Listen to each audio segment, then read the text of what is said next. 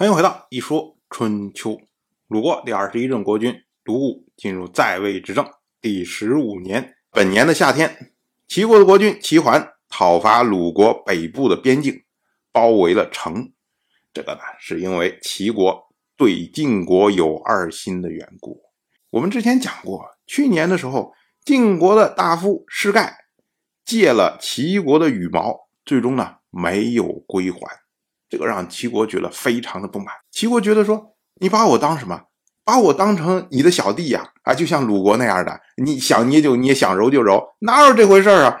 我愿意参加你的盟会，愿意配合你，这是给你脸面，不是说我就是你的小弟。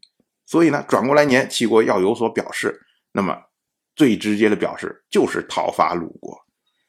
结果鲁武。马上率军去救援城，一直进兵到豫，那齐军呢就示威之后等于撤退了。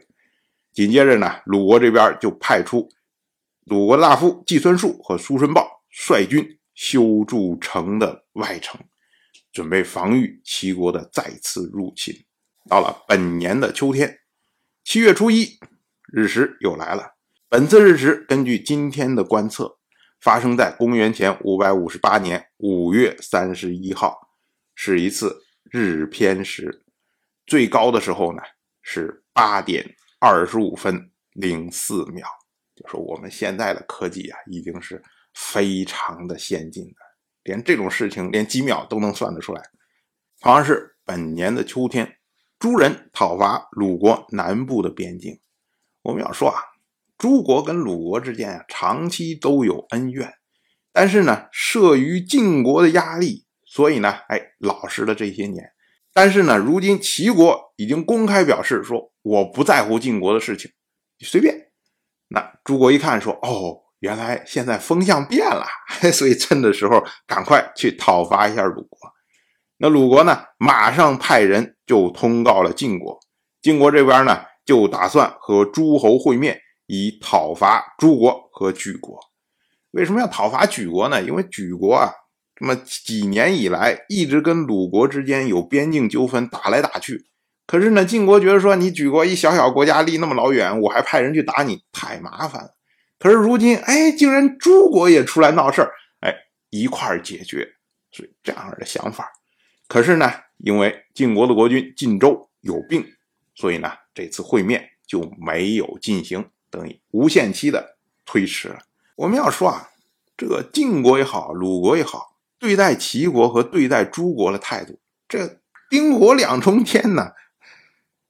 鲁国被齐国讨伐，那鲁国就不敢通告给晋国，那自己就忍着。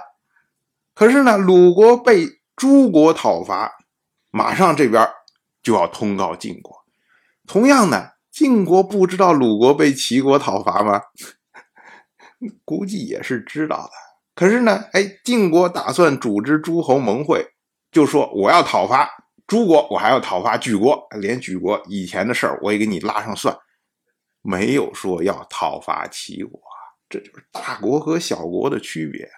你想，鲁国就算通告给晋国说啊，齐国讨伐我，晋国能怎么样？那不能怎么样啊？晋国难道再打一次安之战吗？这太难了。可是呢，你鲁国只要一通告，马上齐国就要再次对你进行报复。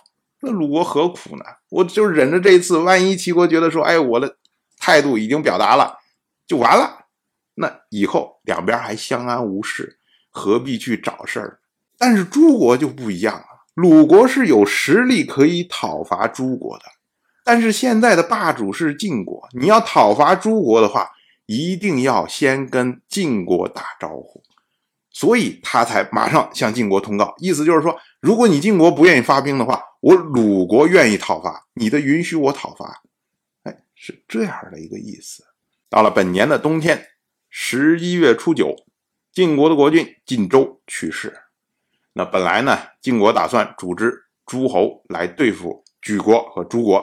那如今国君去世晋国大丧自然呢这件事情就彻底取消了。当然我就这么一说您就那么一听感谢您的耐心陪伴。如果您对一说春秋这个节目感兴趣的话请在微信中搜索公众号一说春秋关注我您不仅能得到一说春秋文字版的推送还可以直接和我互动交流。我在那里等待您的真知灼见。